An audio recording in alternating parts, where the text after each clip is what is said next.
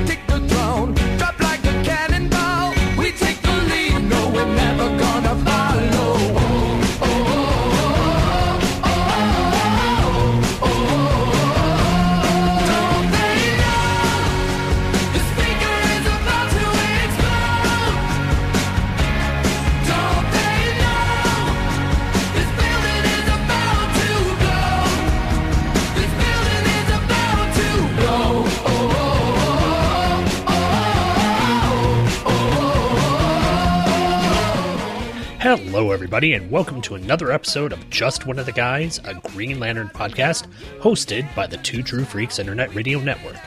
My name's Sean Inkle, and what I do on this show, and what I've been doing for the past three years, is covering the Green Lantern comics, specifically those Green Lantern comics that started with cover date June 1990 and will be ending with cover date November 2004. All the while on the show, I've been putting a special emphasis on the characters of Guy Gardner and Kyle Rayner, my two favorite Green Lanterns of all time. And this time we are moving out of the Judd Winick run and into the possibly controversial Ben Raab run, as we're taking a look today at Green Lantern number 165, a story called A Tiny Spark. It's introducing Kyle into a new era, a very space going era, one that a lot of people have had some negative things to say about. However, I might not have so many negative things, at least in this first issue. We've got an interesting story being set up after the Black Circle Urban Knights storyline. We've got Kyle out in space, and it's looking interesting. Fingers crossed it'll stay that way. Plus, we've got a regular spate of awesome promos to play. Plus, uh, since we had the uh, crossover events the past couple of issues, I've got a pretty good backlog of emails that I need to get to, so I'm going to get to emails before we get into the book. So, after we take this quick, short promo break, we will be getting right into emails, then our coverage of Green Lantern number 165.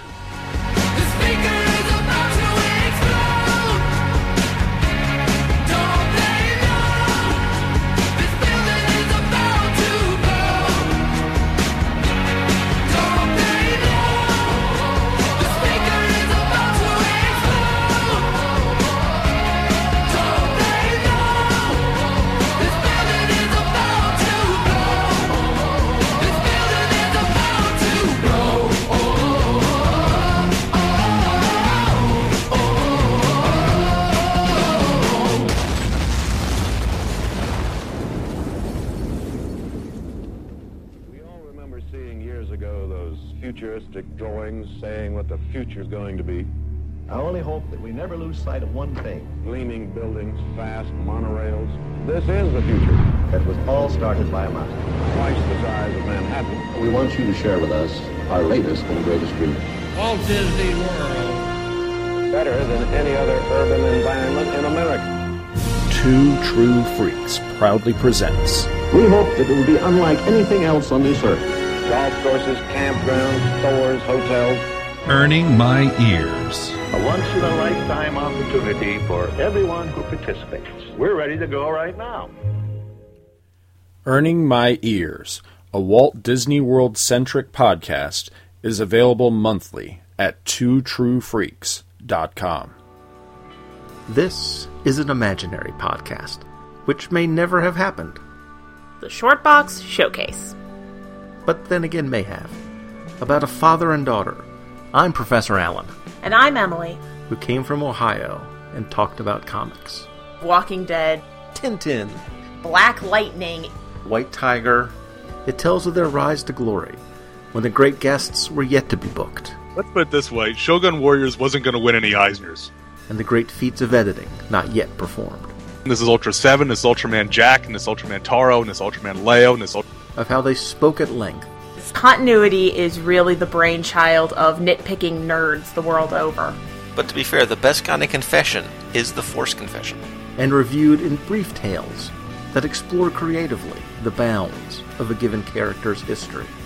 Red Sun is wonderful with a very strange ending. Of brilliant creators before their fall from grace.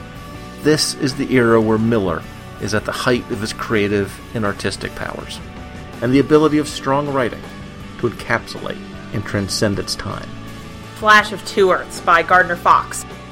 This is an imaginary podcast. Aren't they all? Shortbox Showcase is part of the Relatively Geeky family of podcasts.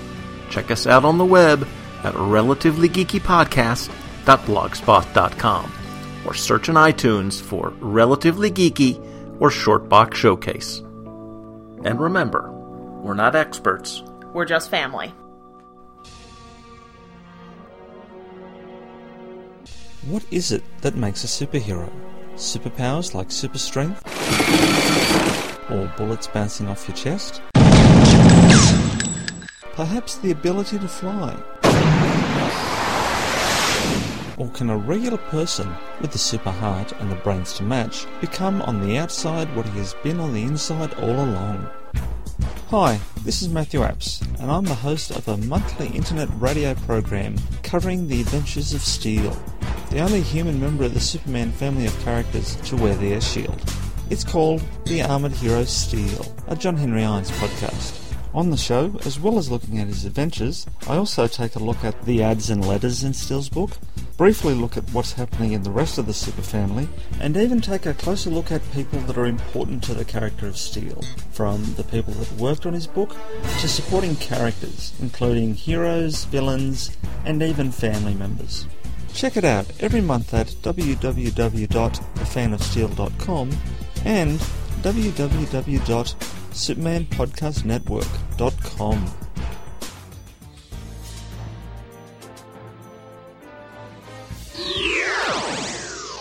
Kalibak, DeSaad, it is I, Darkseid. I command you to listen to the Who's Who podcast. Uncover the powers and weaknesses of the Super Friends so that I may destroy them. Aquaman and Superman, Animal Man and Plastic Man, Firestorm and Nuclear Man, Batman and Hawkman, 2D Man and Hour Man. Who are all these people, man? They're all part of the DC Who's Who.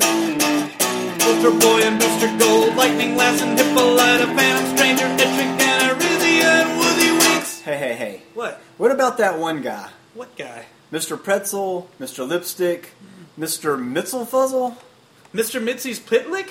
Yeah, him. He's also part of the DC Who's Who.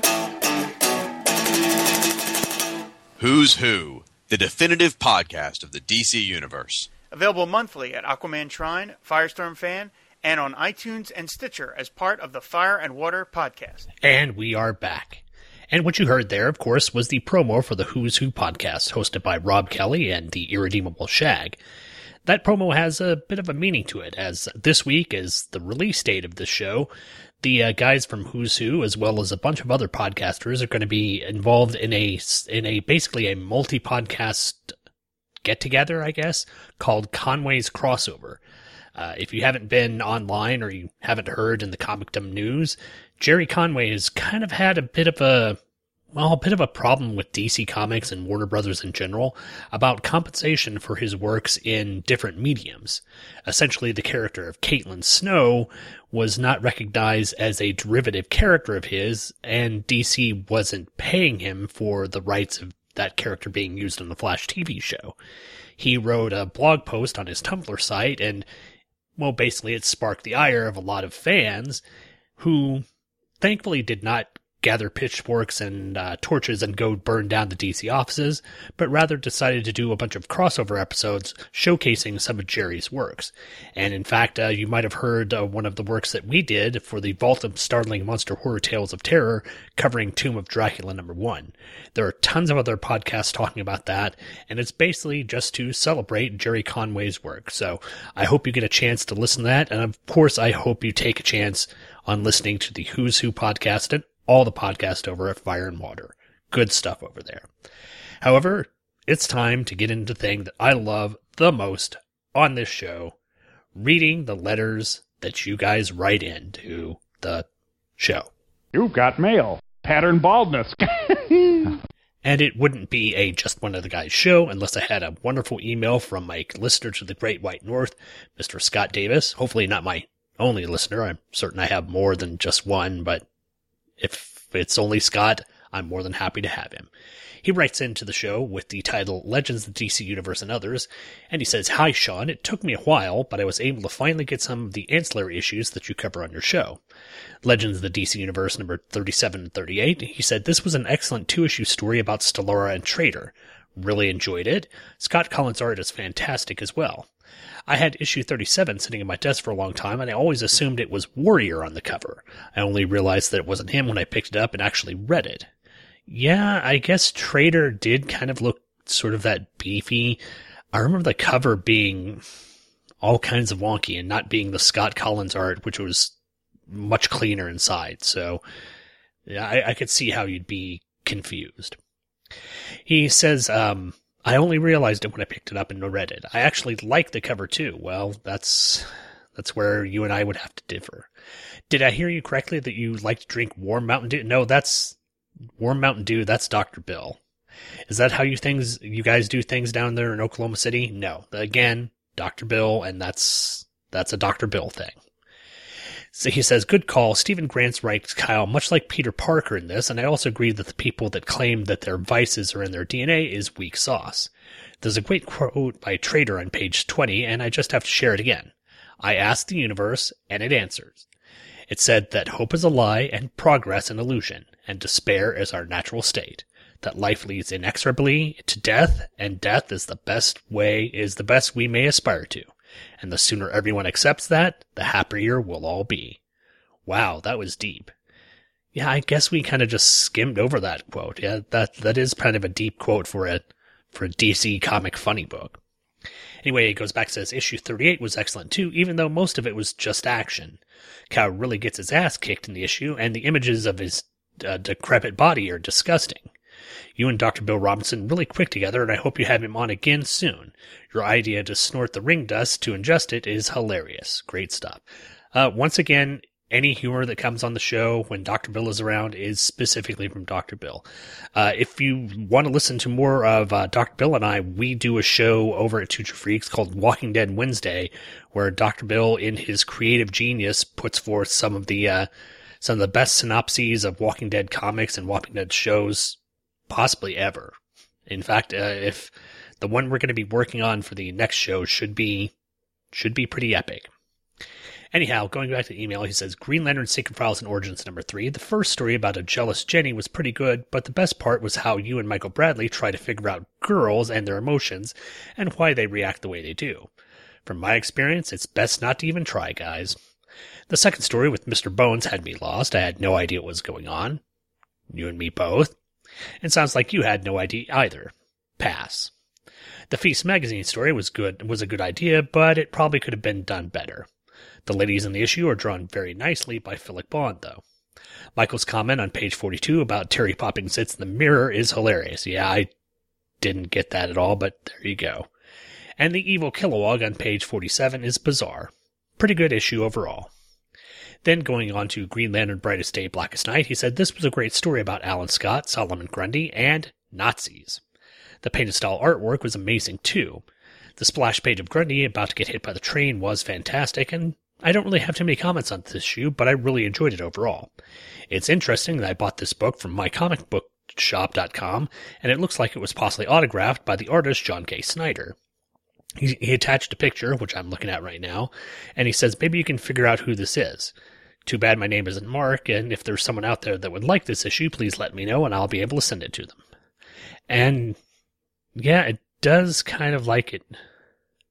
It does kind of like like it'd be John K. Snyder because the first letter looks like a J and then K A Y. So yeah, that's kind of neat. You, it's not uncommon for you to get signed or autographed issues, even from my comic shop, because essentially I think my comic shop is just a, you know, beside being an online retailer, they're actually just a big comic shop that probably gets tons of back issues from people. I think it's located in somewhere in Texas. I want to say Dallas, but I might be it might be Austin, so I'm not certain.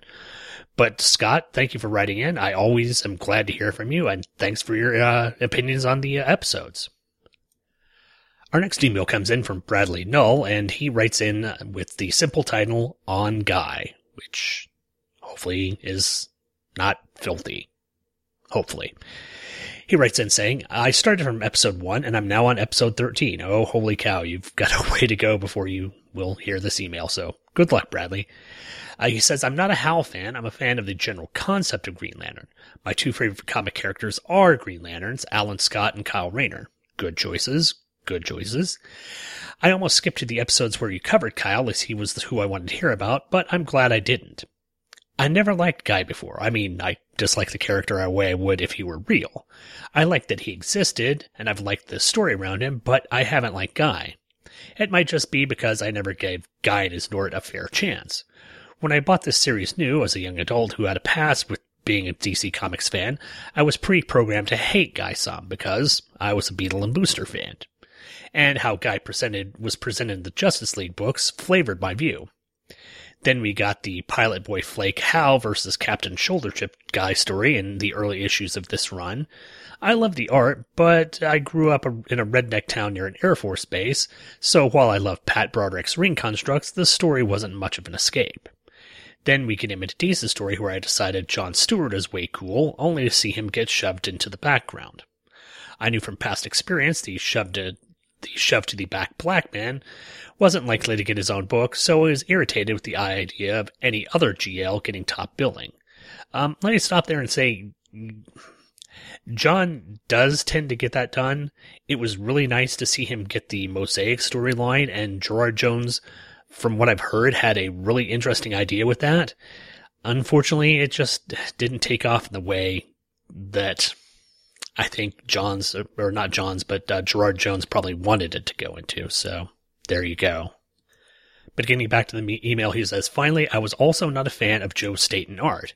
I appreciate it better now. Well, that's, that's good because I know Shag has commented in a while. Sometimes the Joe Staton art from this era can be an acquired taste, but I, I specifically enjoyed it. But he says, so while I skipped this series from issue one, when a guy in G'nort happened, I skipped it as well. Oh, look, a bad GL and a joke GL with art that's not good, or similar would have been my reasoning. I have seen these issues. I've at least quick scanned them for the sake of completeness. However, I have not read them prior, properly prior to this.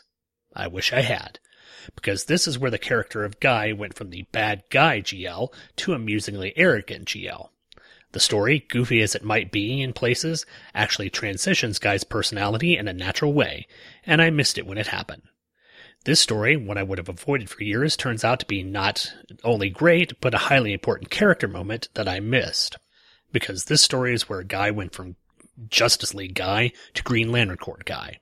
When you read this, it seems to have made you like Guy. When I skipped this, it may have prevented myself from liking him as much. Maybe we need to get in trade, as it appears to be a major formative moment for Guy. You know, I'd like to see it in trade, but I think the best we're probably going to see is it promoted on Comixology. In fact, as far as I know on Comixology, if you want to, I think all the issues up to um, Kyle becoming Green Lantern and then a few issues of that are collected on Comixology, so they can be picked up there. It would be nice to see some of these stories get traded, but I doubt that's going to happen, unfortunately, in the modern DC universe. Bradley finishes up, thank you for showing me what I missed. Faster than a speeding turtle, more powerful than a loco dog, able to leap. It's Bradley, man. Well, Bradley, thank you very much. I appreciate you writing in. And that's going to do it for email this time out. Uh, we're going to go ahead and close up the Just One the Guys email bag and move into our coverage of Green Lantern number 165. Green Lantern number 165 was covered in late July 2003 and released on May 28th of 2003. Had a cover price of 225 US and 375 Canada, and the title of the book was A Tiny Spark. The writer this time out, the new one, was Ben Raab. The penciler was Rick Burchett, new penciler. Inker was once again Rodney Ramos. The colorist was Moose Baumann. Letterer Kurt Hathaway. Assistant editor Morgan Dontanville. And the editor was Bob Schreck. After a quote from a Moby song to start off the issue, yay, we're treated to Green Lantern Kyle Rayner doing some space meditating in a very Christ-like pose. However, his becoming one with the universe is put on hold as Ganthet, the last adult guardian of the universe, drops by and informs Kyle of the arrival of the recruits Kyle sent out a cosmic hot jobs ad for. But as the two reach Oa, Kyle finds that the number of beings willing to sign up and start the new Green Lantern Corps are significantly less than he thought there would be. And by significantly less, I mean four. And even they aren't happy about the job prospects. Kyle tells them that he needs boots on the ground to help him bring down the Black Circle, but the recruits are unimpressed even with Kyle's impassioned speech about the recreation of Oa and the Central Battery. Frustrated, Kyle heads out to try and show the four recruits the good a Green Lantern could do. First, he stops a robo assassination attempt on the planet of Mecha 4. Then, he rescues the vessel of lizard people from falling into a sun. And finally, he saves a farmer on the planet of Agraria 7? Really? Agraria 7? Whatever. Cal saves the farmer, whose crops feed myriad planets throughout the sector, from a swarm of space locusts. Meanwhile, back on Earth, Terry Berg is finishing up moving in with his boyfriend David while mulling over requests to do interviews about his assault by a group of homophobic thugs. Terry is reluctant to give the interview until he hears a voice message from his father asking him not to do it, as it would only capitalize on their shame. Resolved, Terry accepts the Barry Queen primetime request, as his father says that he and Terry's mother are worried sick about him. Cut to Oa, where Kyle is surprised that his examples of altruism have failed to impress the recruits, causing them all to leave. Kyle wonders why they just don't realize the good that a new Corps could do, and Ganthet says that the specter, every pun intended, of Hal Jordan hangs over the Green Lantern name, and it will take some time to clear the shame from it. But before Kyle can go wallow in his own sorrow, he has a debt to make good on. Crossing the planet, Kyle approaches Kilowog, still in his Dark Lantern getup, practicing some space Tai Chi. Kyle hands over the 100 credits for losing the bet about keeping the recruits, and Kilowog says that eventually new lanterns will come around. Even a tiny spark can light the way, kid, Kilowog says. Be the spark. Resolved and realizing that he was only trying to recreate the support group of his friends and loves on Earth, Kyle heads into space, recites the oath, and lets his Green Lantern's light shine.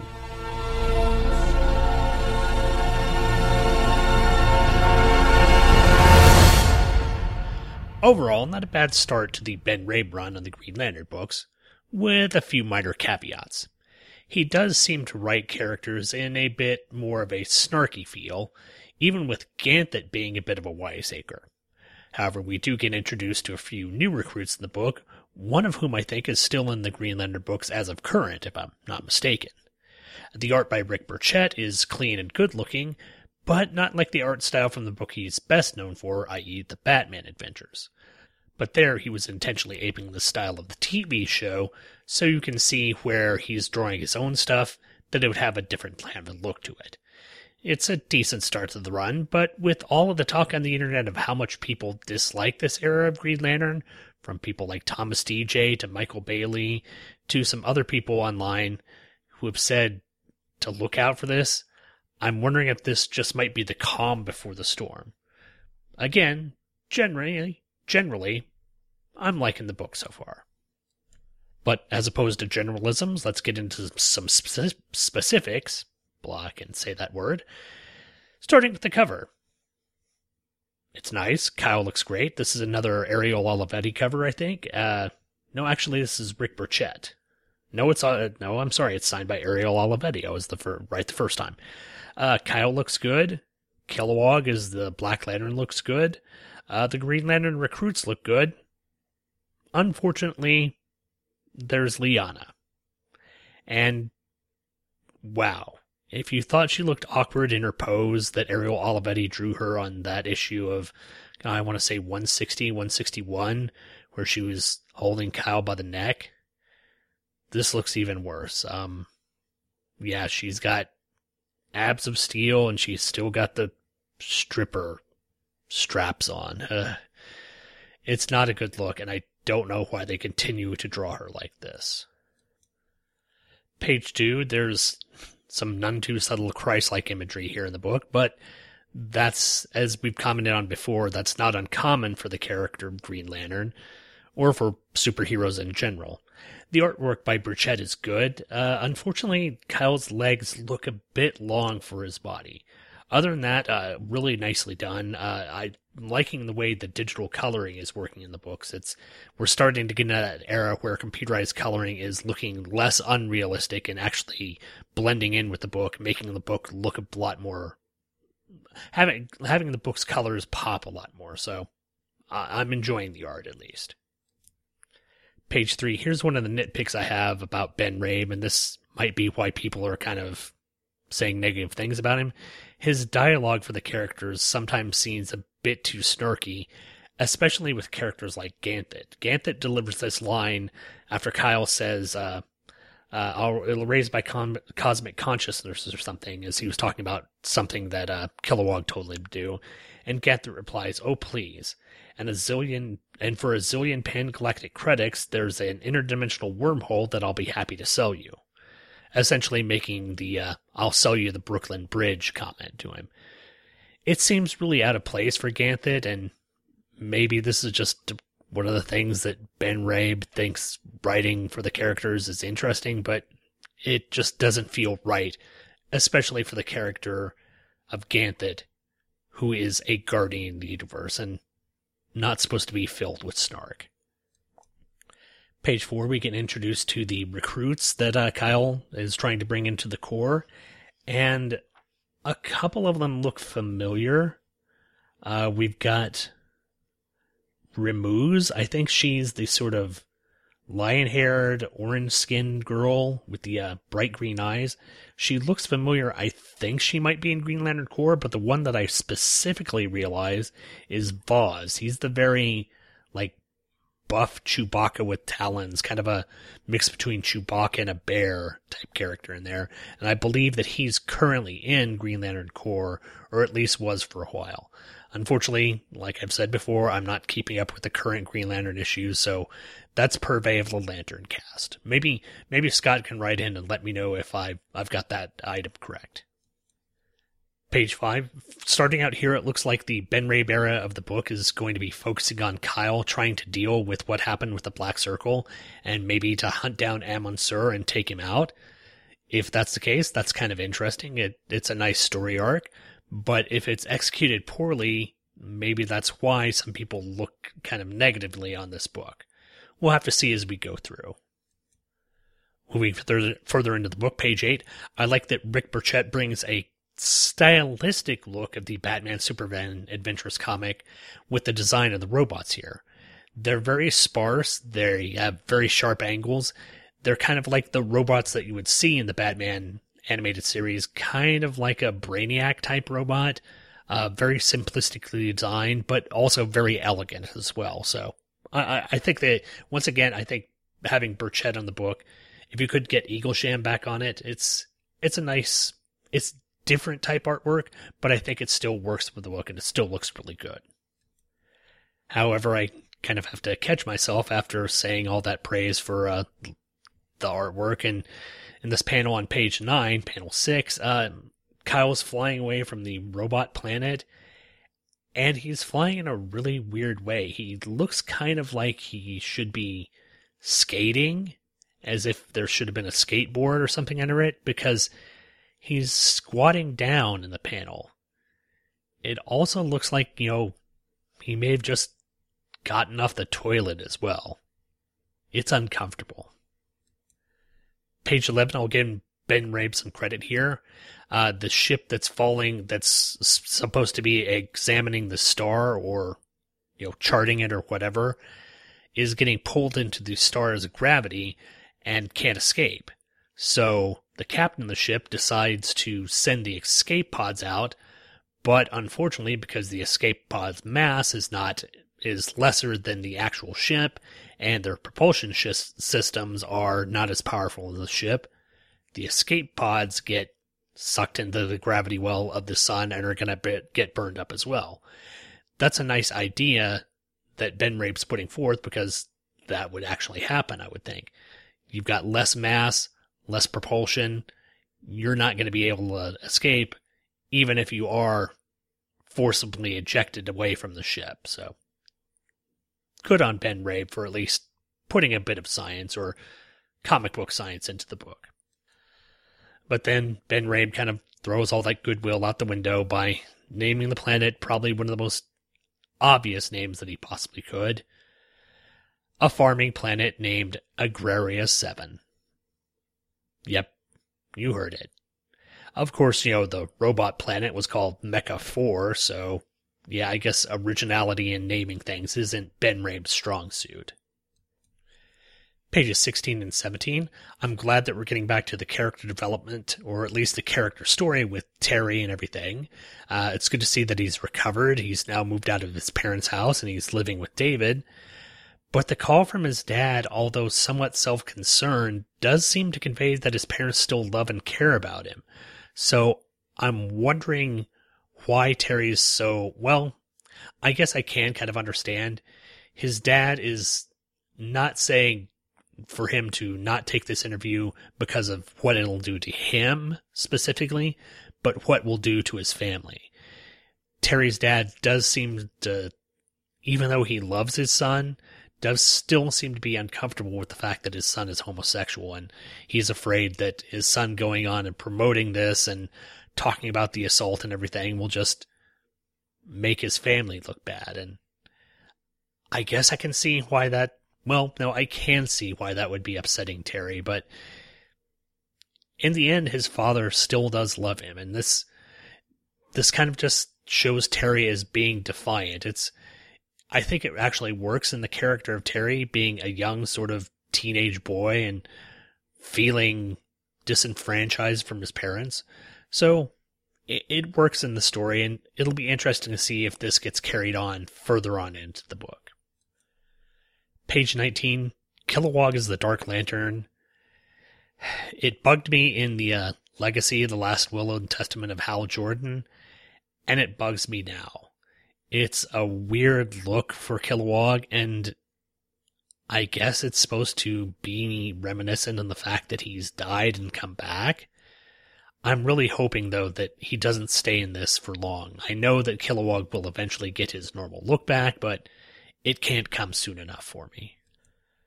But then we get on pages 21 and 22 and kind of odd ending with Kyle being all introspective and deciding the best way he can impress people is by glowing like a bright green star in the sky.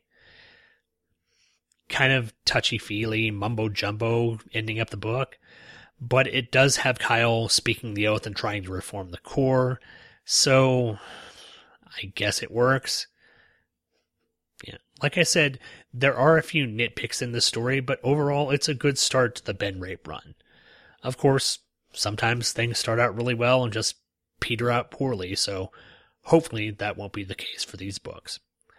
Hopefully, we'll be able to get some ads in the books that uh, we haven't seen uh, throughout the course of the past couple of months. Let's go check them out.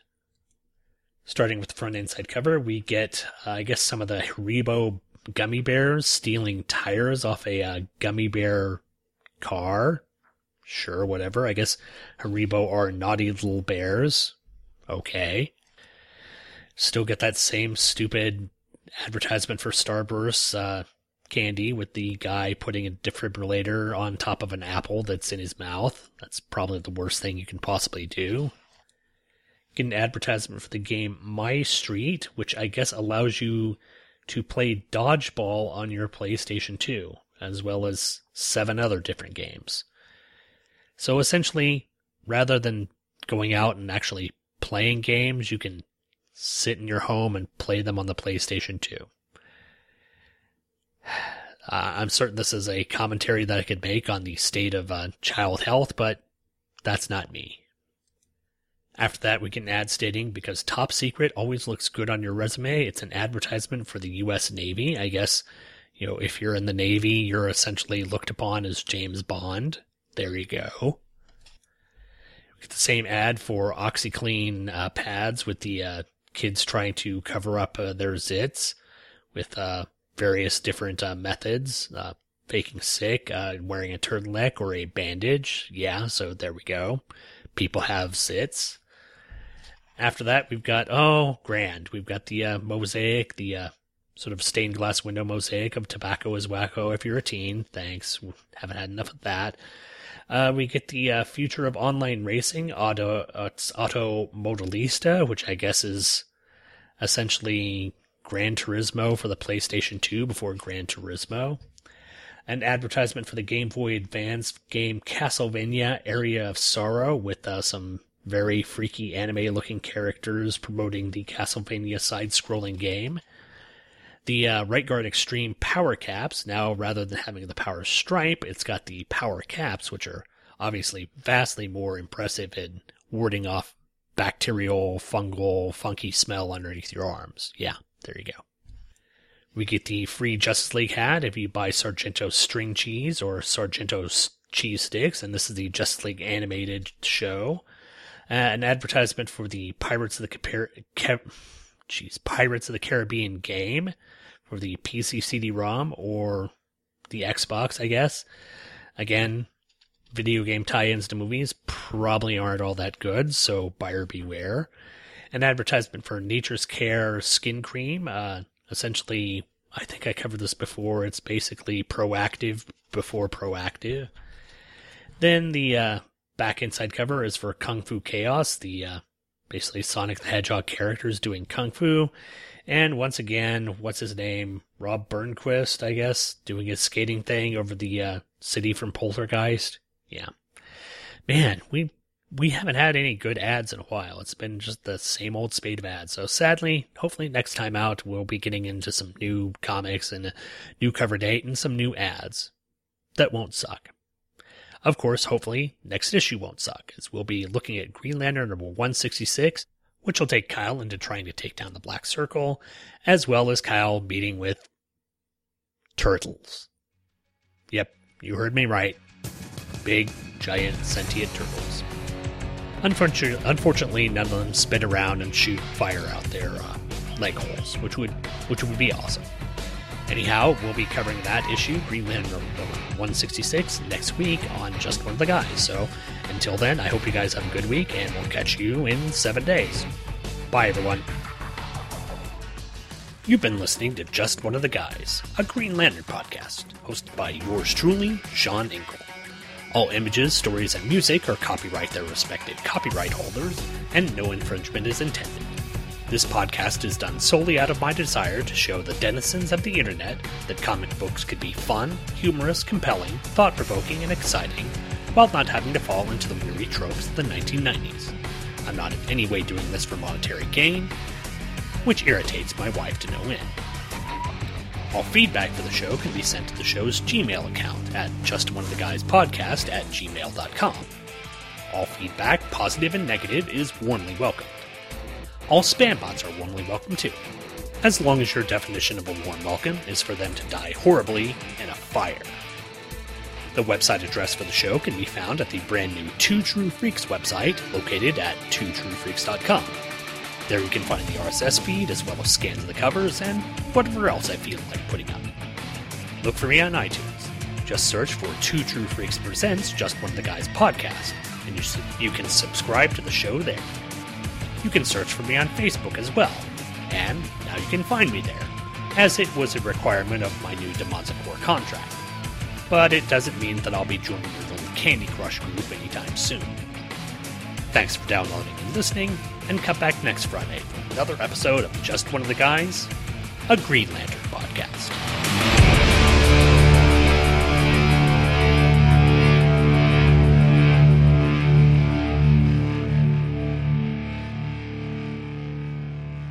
The opening music for today's show was the song Spark by Fitz and the Tantrums off their album More Than Just a Dream. Fitz and the Tantrums is one of the modern alternative bands that I've really gotten into, and I really enjoy their music, and I hope you would enjoy their music too. If you'd like to buy this song or buy the album more than just Dream, there's a number of places you could go to. Of course, the best place to go to would be the Amazon.com website where you can either buy the CD or buy the digital download. Of course, the best way to get to Amazon.com, if you want to help out us, is to go to twotruefreaks.com first. When you go to twotruefreaks.com, there's a banner in the upper left hand corner of the website. Click on that banner and it'll take you to Amazon.com where any purchase you make of either the Fitz and the Tantrum music, the Fitz and the Tantrum CD, or anything else up at Amazon we'll shoot a little amount of your payment back to Two Freaks. You won't pay any extra. You won't see anything extra come out of your checkbook or your wallet, but it will help out the Two Freaks because we have this advertising deal with them. So, anytime you're thinking about buying music, movies, games, or entertainment of any sort through Amazon.com, please make sure you go first to twotruefreaks.com.